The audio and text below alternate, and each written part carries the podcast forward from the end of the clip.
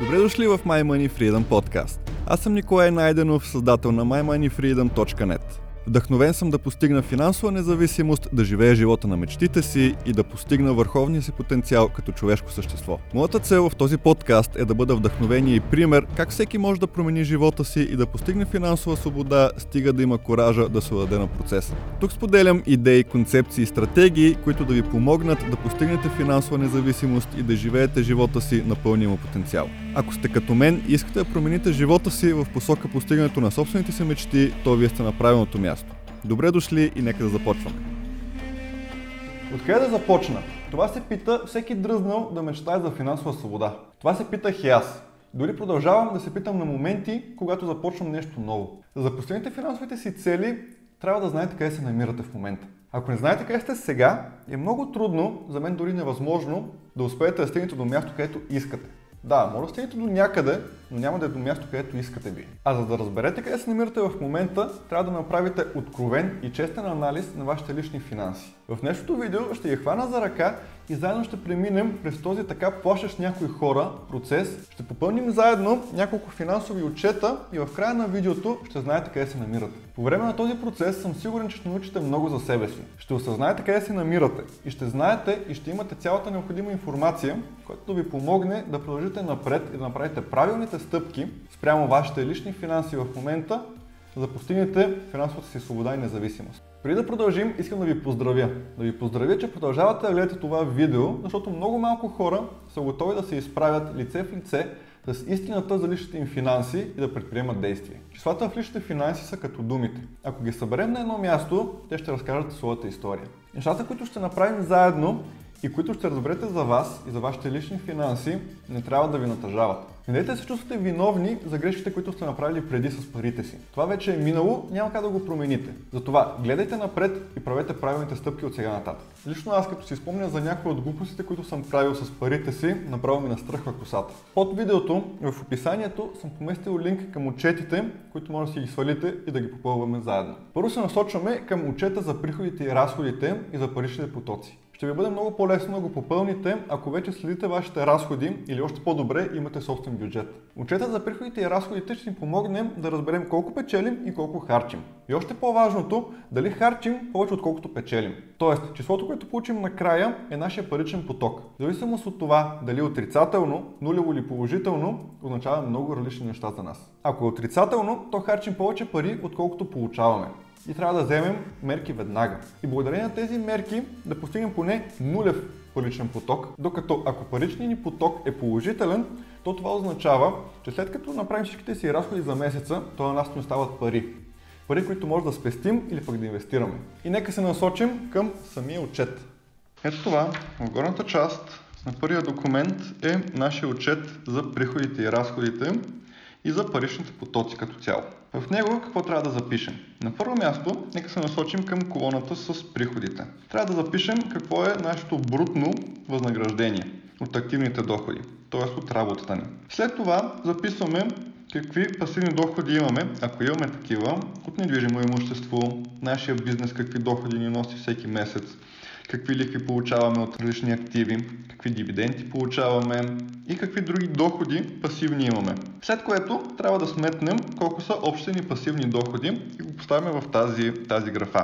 И накрая общите ни доходи са равни на активните ни доходи плюс общите пасивни доходи, които имаме. Когато сме готови с приходите, може да се насочим и към разходната част. В нея може да се наложи да отделите малко повече време, за да проверите какви са данъците и таксите, които плащате. Обикновено ние сме свикнали да получаваме заплатата си директно след всички данъци и такси. Това е нашето нетно възнаграждение. Да, но е хубаво да се знае и какви са данъците, които плащаме. След това, ако имате бюджет, ще ви е много по-лесно да попълните всичко останало. Там влизат разходите ни за храна, вноските по кредитната карта, вноските по ипотеката или пък наема, който имаме.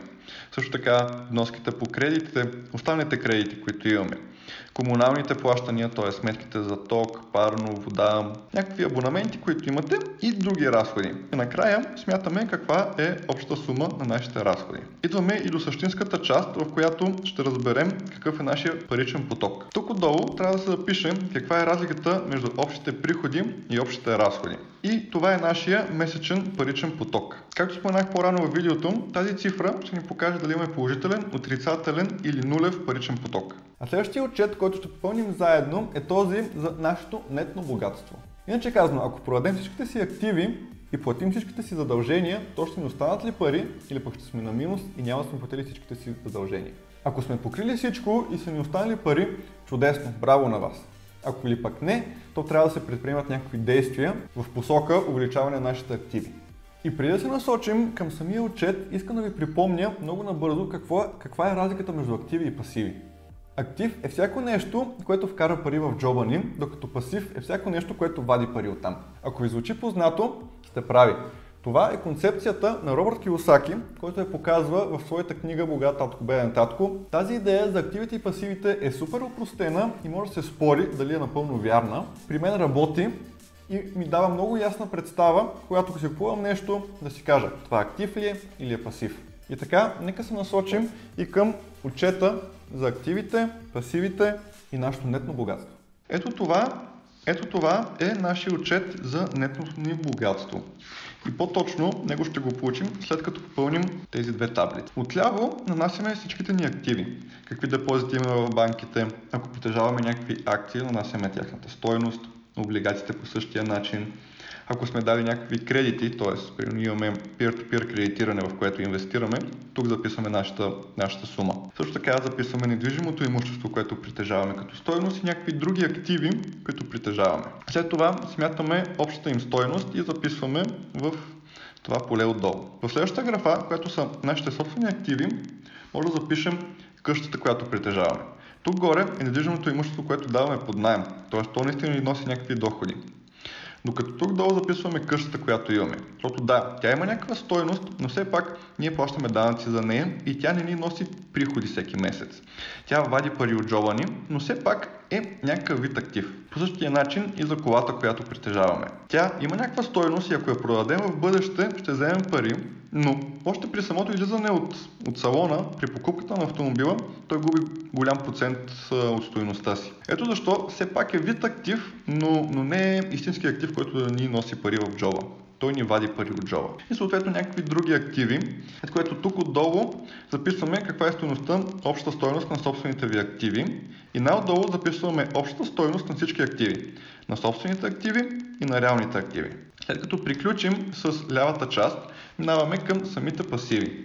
Тук ще бъде доста по-лесно. На първо място записваме колко дължим по кредитната карта. Не какви вноски внасяме, както горе при разходите, а колко дължим по самата кредитна карта. Имаме ли заем за колата, колко ни остава по него. Ипотеката, колко има да платим още. Някакви други кредити, които имаме и други пасиви. Разбира се, най-накрая смятаме колко са общите ни пасиви. Тук съм поместил два варианта за богатство. Първият е, който включва нашата къща, кола, нашите собствени активи и истинските ни активи. Тук трябва да се сметне, като се извадят общите активи от тази графа отдолу, от тях се извадят общите ни пасиви. Това е стойността на нашето богатство. Докато реалната стойност на нашето богатство, което идва от истинските активи, които внасят пари в джоба ни, се записват тук отдолу. И то представлява просто разликата между общите реални активи и общите пасиви. Връзката между тези два отчета е много силна, защото с активите, които имаме, ние увеличаваме нашите приходи, докато пасивите, които придобиваме, влияят неблагоприятно на нашите разходи. Приключи се! Това бяха отчетите, които трябваше да направите. И искам още веднъж да ви поздравя, защото хората, които могат да кажат, че имат финансови отчети пред себе си и са направили откровен и честен анализ на личните си финанси, са супер малко. Бързият поглед върху тези числа ще покаже къде се намираме в момента. Пътищата, по които се движат нашите пари, ще покажат какви са нашите навици. Да, навиците могат да ни бъдат много полезни и да ни служат, но също така лошите навици изключително много ни пречат и трябва да се справим с тях. Навика е нещо, което сме свикнали да правим, не се замисляме дори за него. Например, прибираме се от работа, сядаме на дивана, пускаме телевизора, качваме се краката на масата и си почиваме. Да, но ако искаме да постигнем финансова независимост, то ние трябва да изкореним този навик и след работа да седнем и да работим за нашите пасивни доходи и за създаването на няколко източника на доходи в бъдеще. Източници на доходи, които ще ни помогнат да постигнем финансовата независимост. Навиците се променят много трудно. Това съм забелязал и при себе си. Особено пък лошите навици. Защо? Защото там е най-слабко. Там се чувстваме чудесно, там сме в зоната си на комфорт. Докато създаването на един добър навик, навик, който ни дърпа напред, изисква да излезем от тази зона на комфорт, където става трудно, където става неприятно. И така, ако се върнем върху нашите отчети и погледнем как се движат парите ни, както споменах вече, ще разберем какви са нашите навици. Ако приходите, които получаваме, директно си отиват от нашия джоб през разходите, то ние имаме навиците на бедните хора. Докато ако с нашите приходи купуваме пасиви, които изваждат парите ни от джоба, то ние имаме навиците на средната класа. Ако пък с нашите приходи си купуваме пасиви, мислейки, че са активи, то ние сме някъде на границата. На границата между навиците и мисленето на бедните и на средната класа. И разбира се, най-добрият вариант е когато нашите приходи купуват активи и по този начин увеличаваме приходите си непрекъснато. Не се притеснявайте, както споменах вече, тези навици се променят много бавно и се променят с времето. Важното е да имате желанието да го направите. Всичко ще се случи постепенно. Опитвал съм лично аз много рязко и бързо да променя някои от навиците си. И, и не се получава. Много скоро, като изникне някоя непредвидена ситуация в ежедневието ми, аз много бързо се връщам към старите си навици. Ето защо с плавни, малки, бавни стъпки нещата стават по-лесно и по-устойчиво. Но нека не спираме до тук, моля ви. Нека направим още една крачка, още едно усилие в правилната посока и да разпишем някои от ключовите показатели, които, показатели, които може да извадим от нашите отчети. Нека започнем с процента пари, които ни остават. Парите, които ни остават след разходите. Ето това е таблицата, с която да разберем колко спестяваме, т.е. колко пари ни остават. Затова записваме общите ни доходи, които, които идват от предишните отчети, които попълнихме, и нашите общи разходи. След което тук отдолу получаваме спестяванията, като извадим от нашите общи доходи общите ни разходи.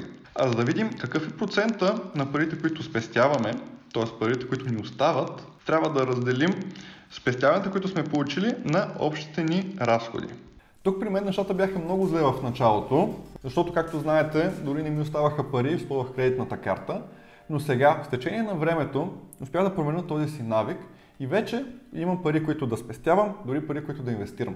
И всичко това става на благодарение на личния бюджет, който създадох, и на навика да плащам първо на себе си. Също така е хубаво да знаем какъв процент от нашите пари работят за нас. С този показател ние ще разберем колко от доходите, които получаваме, са пасивни. Аз тук започнах с нула процента, както и много други хора, предполагам. Разбира се, с течение на времето, когато започнете да придобивате активи, този процент ще се увеличава. И това ще показва, че се движите в правилната посока, в посоката към финансовата свобода и независимост. Това пък е таблицата, която ще ни покаже колко от парите работят за нас.